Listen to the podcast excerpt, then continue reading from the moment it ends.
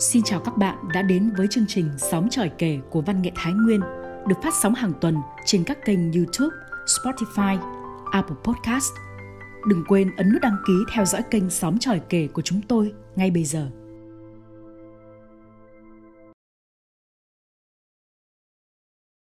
Hẳn là các bạn còn bé thì đã nuôi những con gà mà nở duy nhất ở trong ổ trứng ung để tách cho gà mái sớm đẻ lứa mới.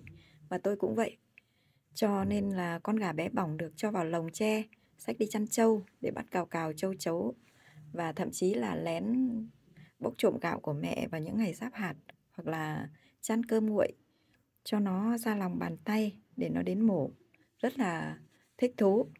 Và câu chuyện về con gà ấy thì đã giống như số phận của người bạn học tiểu học với tôi đã sống sót một cách kỳ diệu để giờ thì mang những ước mơ của tôi vào trang viết và tôi mong rằng là những người làm cha làm mẹ sớm biết yêu thương con cái nhiều hơn khi mà chúng nó chưa kịp lớn.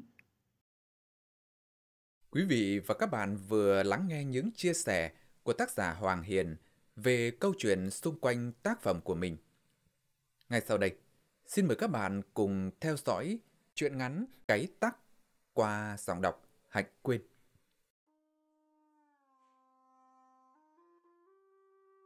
Bà ngoại cho nó con cái tắc từ hồi gặt vụ chiêm. Đó là con gà con mồ côi mẹ. Cũng nhìn nó lớn lên, không biết đến bóng dáng của người đã sinh ra mình. Hỏi ba thì ba bảo, mé mày đó. Và chỉ vào đống đất có cỏ may phủ đầy. Bụi kim anh mọc làm hàng rào hoa trắng. Nó nhớ những lần đi tảo mộ tiết thanh minh – thường lấy hoa kết thành vòng xếp trước bia đá, thủ thỉ. Con tặng hoa tươi cho mé, mé về với con một đêm. Thì dì đăm cười nửa miệng. Sáng mai, hoa héo rồi lỗ. Mé mày về được á, tao không đeo tên cũ. Mé nó không về được đâu. Bà ngoại ốm nặng, chỉ có cậu mợ chăm bà gọi nó đến thều thào.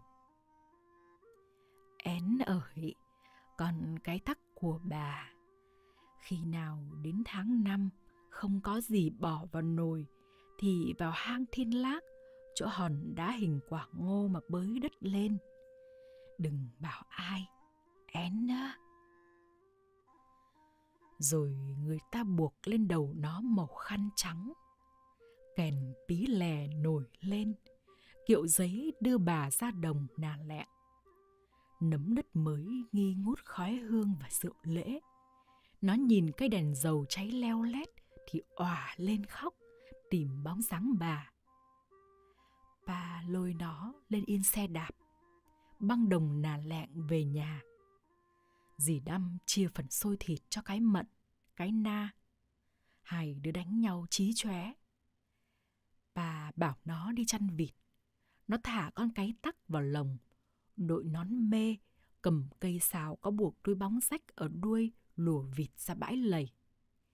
Cào cào bay rào rào, vịt chồng phao câu lên vồ. Ngoé kêu lóe chóe. Gió nổi lên, sóng lúa chạy theo vòng bậc thang, thấp vào lưng áo mắt rượi. Nó chụp châu chấu rất nhanh.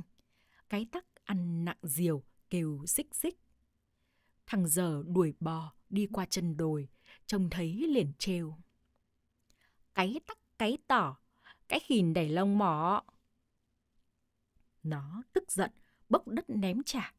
Giờ le lưỡi lêu lêu rồi ném cho nó củ đậu bới trộm của nhà nào đó.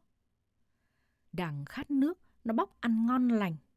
Thằng dở lúc nào cũng ác miệng nhưng chưa đánh nó bao giờ. Những hôm đi học, nó bị anh chị lớp 7 bắt nạt. Thằng dở liền nhảy ra bênh và bảo Lớn lên, ta lấy én làm vợ. Cả bọn cười hố hố bỏ đi. Học lớp 6 thì biết gì lắm. Nhưng không bị túm tóc chui qua háng họ là may lắm rồi. Thằng giờ lớn hơn vì học đúp. Nó chả coi bài kiểm tra, giờ cũng không thấy thiệt. Chiều khép mắt sau dãy núi tả ngả, Thằng giờ đuổi bò về bàn. Tiếng sáo xen tiếng chuông leng keng, leng keng. Đàn vịt ăn no cũng rủ nhau chạy dọc bờ lúa. Chúng đã quen cái lối mòn ấy, cái tắc cụp cánh gật cù. Dì đâm đếm vịt rồi giúp nó lùa vào chuồng. Dì đâm là mẹ kế, dì chưa lần nào dám đánh nó. Bà ngoại bảo, nếu cháu bị bố đánh thì cháu hư. Nhưng dì đánh thì xuống bảo bà. Nhưng bà mất rồi, nó biết tìm ai để bảo. Bà thím hậu cạnh nhà ló sang hàng rào hỏi nó. Ba mày đi xây mương tận khâu khấu rồi lỡ. Đêm như đóng cổng, én ơ. Cái mận, cái na tranh nhau cái áo hoa gì mới xin được. Hai đứa là con riêng của dì nên chả giống nó tẹo nào. Hơi một tí là lăn ra đất dãy đành đạch ăn bạ, gào gì phân xử. Chúng quậy chán thì ngủ. Nó làm hết bài tập toán, dì vẫn cựa mình bên kia vách. Chắc dì nhớ ba. Nó ra bể múc nước rửa mặt. Dì cũng theo. Dì lấy gáo múc nước dội từ đầu xuống chân. Nó ôm con cái tắc vào buồng ngủ. Dì đâm nghe tiếng con gà kêu ỉ ọc ỉ ọc, bèn chui và vứt con cái tắc ra sân quát. Mày còn ôm nó nữa là tao bóp cổ vứt xuống ao cho cá. Nó sợ hãi thả con cái tắc ra ngoài. Gà kêu óc óc tìm chủ. Gà sợ bị cáo tha diều hâu mổ. Nó còn sợ hơn, sợ ánh mắt của dì như ánh liềm lúc nãy. Nó nhớ ba lắm. Chí ít thì con vẹn không sủa váng trời như đêm nay. Kẻ trộm vào nhà bốn người chỉ có đường van vỉ thôi. Cú mèo đi ăn đêm gọi nhau trên vách đá. Nó trùm kín chăn lại. Cái tắc ơi, xuống sàn mà ngủ cùng con vẹn. Mày lang thang ra vườn thì chỉ có đường làm mồi cho thú dữ. Nó khóc rụt soạt rồi ngủ thiếp đi vì mệt. Sương xuống bàn như chiếc rèm của mùa thu, đọng lên hoa cỏ may những giọt tinh khiết. Ở ven bờ ruộng, mạng nhện răng cũng màu trắng. Nó thích thú của tay cho sương tan ra, mắt lạnh, áp tay lên má để tỉnh ngủ trước khi vào lớp học. Thằng giờ vừa vứt trước mặt nó quả quýt còn xanh. Nó nhón tay thạt bọt vào túi. Ăn bây giờ, mùi vương cả lớp, cô giáo phạt sẽ đến tai pa. Giờ ma mãnh, lôi đầu nó lại gần, thì thầm vào tai. Nhà mày bán hết vịt rồi hử. Chiều gì bắt đi đâu thì ra chỗ đồng lầy chăn vịt, tao chỉ chỗ này cho, vui lắm. Thằng giờ luôn có những trò mới lạ, nghịch và nhanh như một con khỉ. Học dốt, nhưng bù lại mồm miệng đỡ chân tay. Có lần đánh nhau với bạn bị kiểm điểm, có lần cõng bạn bị ngã gãy chân đi trạm y tế, được cả trường khen. Bị ba đánh đòn, quắn mông, cũng không khóc một tiếng. Chiều đến, dì Đăm bảo nó lên đồi kiếm củi.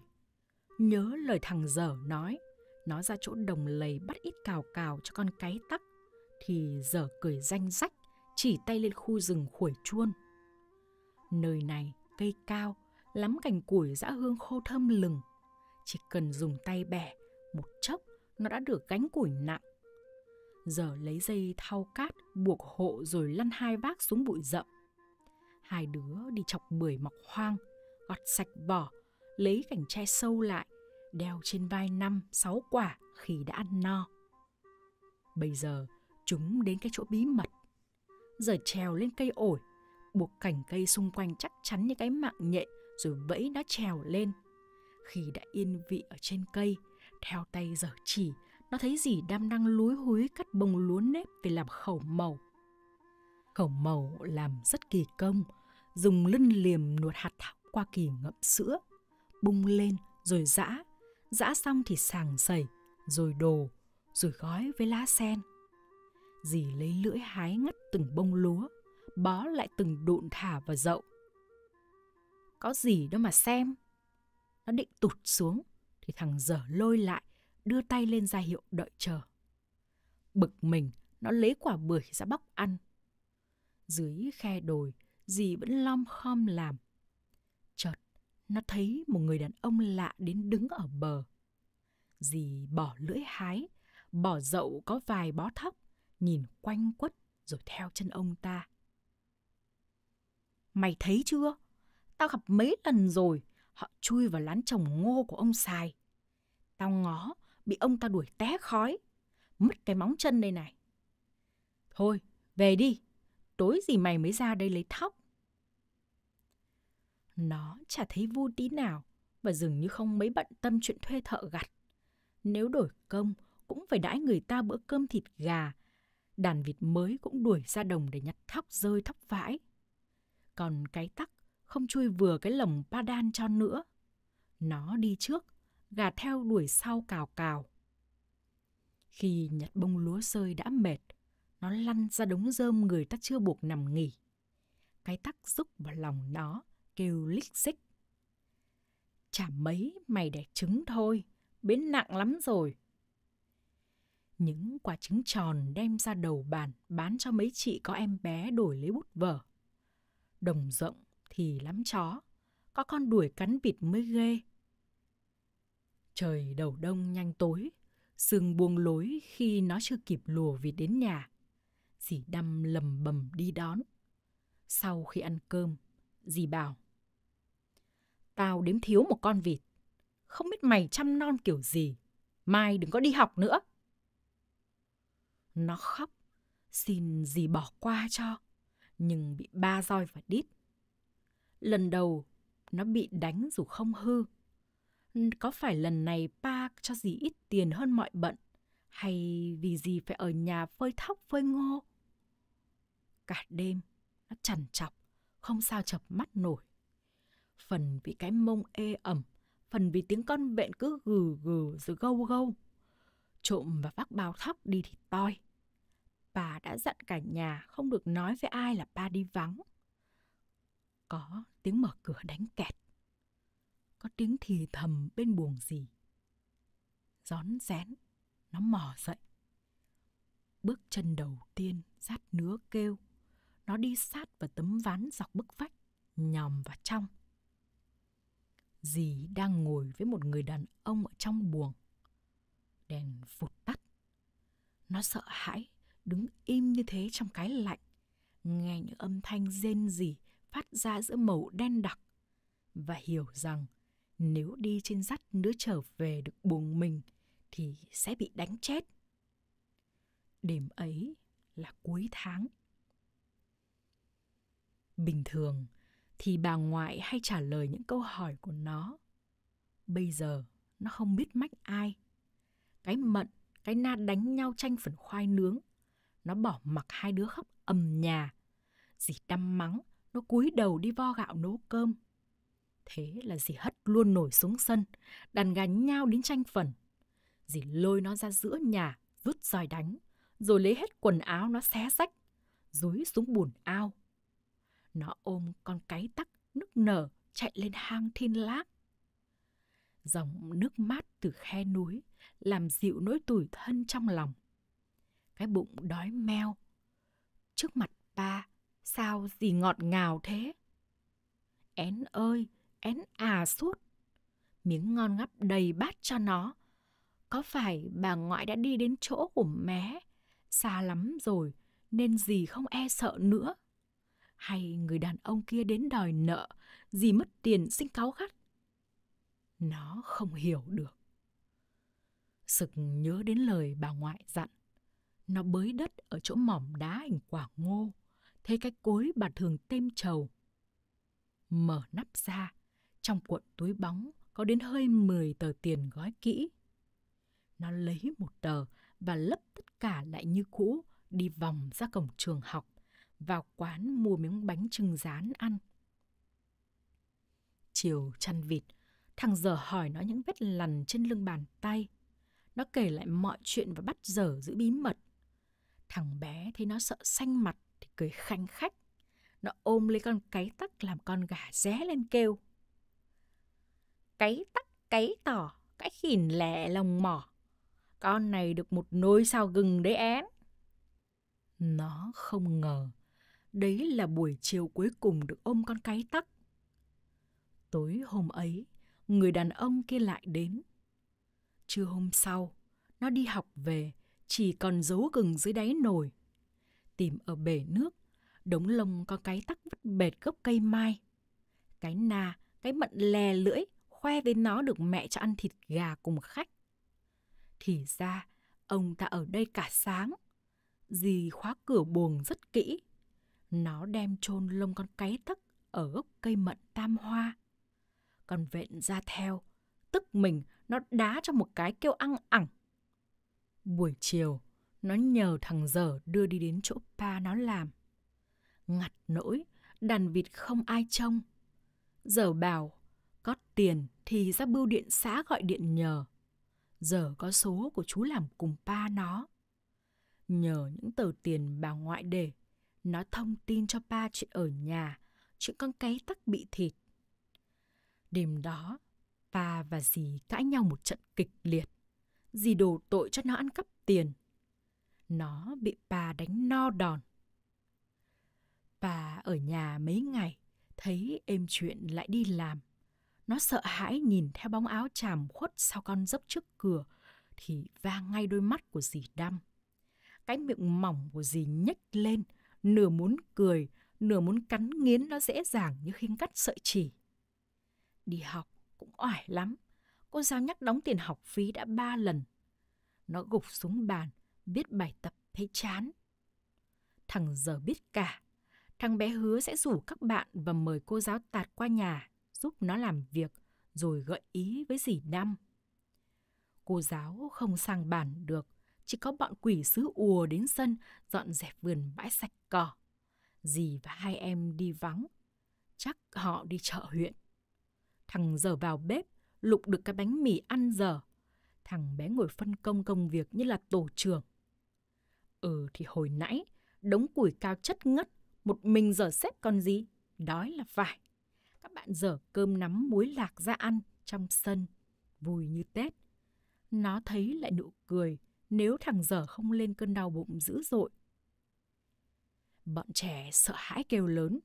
Bà thím hậu đi chợ về vội vứt tay nải, bế sốc thằng bé vác lên vai, chạy ra đường to vẫy xe. Thằng giờ ăn phải bà chuột. May mà bác sĩ kịp thời rửa ruột cho nó. Bà về, có mấy chú công an đến nhà. Nó không thấy bóng dáng gì đam đâu. Bà thím hậu sang nấu cơm cho hai bố con nói cho nó biết. Tí thì mày chết, én ạ.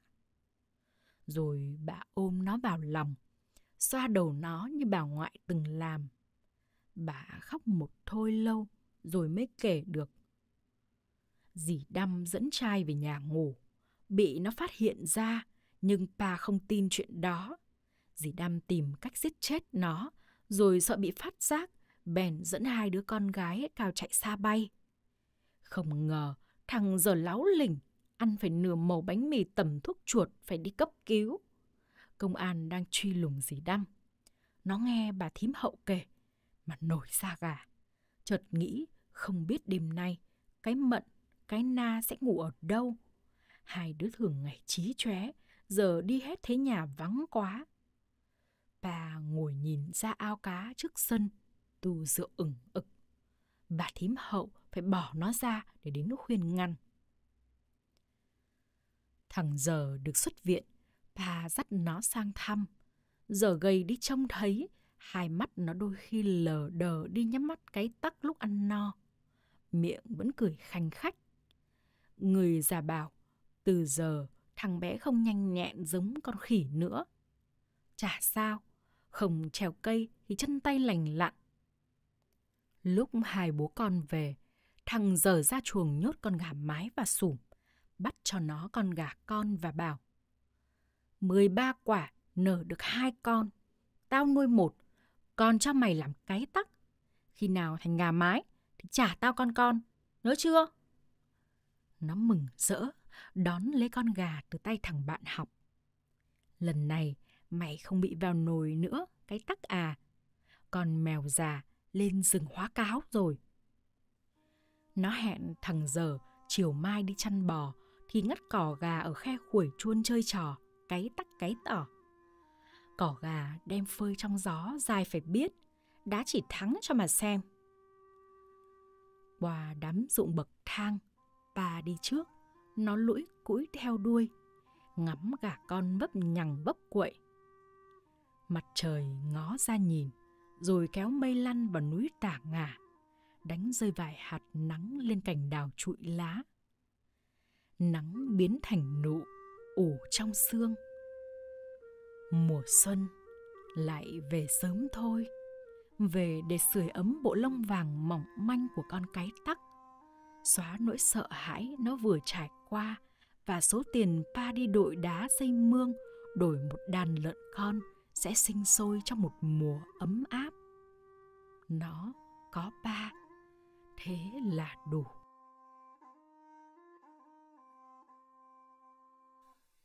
Các bạn thân mến, chương trình đọc truyện của chúng tôi hôm nay xin tạm dừng tại đây. Hẹn gặp lại các bạn vào các chương trình sau. Tạm biệt và thân ái.